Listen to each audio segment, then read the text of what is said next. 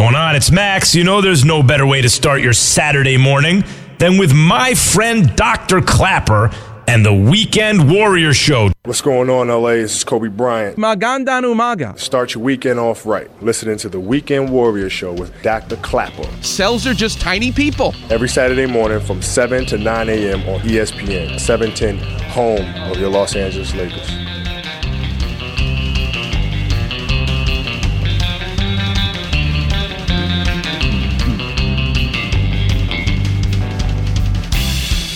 Welcome back, Weekend Warriors.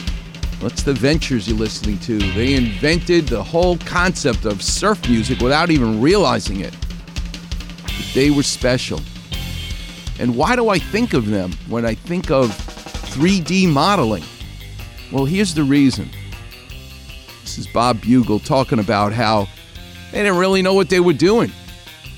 They taught themselves the guitar, but they had to simplify the songs.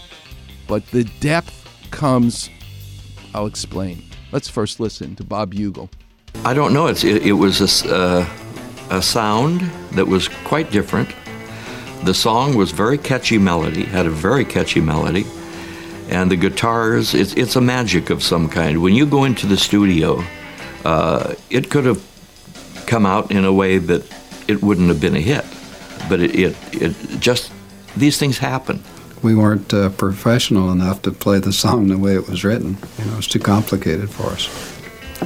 So I think the the way we simplified it and put it into a rock and roll beat is one of the things that made it hit. They simplified it, but it was just two guitar players. There's no bass player, there's no drum. How do you create depth when you're just two guys and you're two dimensional with a guitar? You hit the strings to make it sound like a drummer. You play the rhythm differently to make up for the bass player that you don't have. This is Don Wilson explaining why the Ventures took off. We bought uh, chord books and uh, tried to learn as many chords as we could. And uh, just playing together, we got a lot of response from people who uh, heard us play for the first time. That they, even at that time, they said, "You you have a different sound." At the time, we didn't know a bass player or a drummer, so it was just the two of us. And I tried to make up with the rhythm and playing a kind of uh, more of a percussion sound, you know, hit, hitting the strings hard.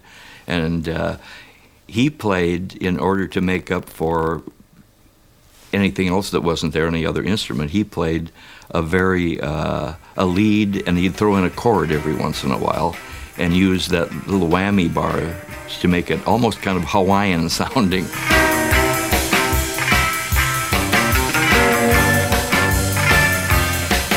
That's what gave the depth, the third dimension, the 3D modeling was this innovation they had, simplifying the song and then making up for the lack of the bass player and the drum. Later they would get a drummer and a bass player, but they made it all up. Two bricklayers with guitars made it all up. And ultimately, these two guys from Tacoma, Washington end up selling more records than anybody else as instrumental players and get into the Rock and Roll Hall of Fame.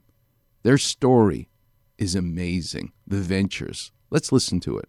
The first guitar heroes of the Northwest were a pair of clean-cut bricklayers from Tacoma. We're the band that launched a thousand guitar band. In 1960, Don Wilson and Bob Bogle kick-started the biggest-selling instrumental group in music history with a homemade single called Walk Don't Run. Now, nearly 50 years and 110 million record sales later, the Ventures, once considered themselves the Rodney Dangerfields of rock, We don't get no respect. You know? Are finally heading into the Rock and Roll Hall of Fame. It's such an inspiring story to just keep at it. Find your passion in life. The Ventures adventure begins on Seattle construction sites when bricklayers Bob and Don decide rock and roll had more to offer. We would pick up that guitar and play it for 10 hours a day. Just playing, rehearsing. No, that chord's wrong, that chord's wrong. Just playing a record and trying to copy it. From a Chet Atkins album called Hi-Fi in Focus, Bob and Don discover a track called Walk Don't Run. And he played it in a uh, kind of a classical jazzy style, which we couldn't play it like that. We weren't good enough. So we decided that we'll go ahead and make our own arrangement of it and simplify it.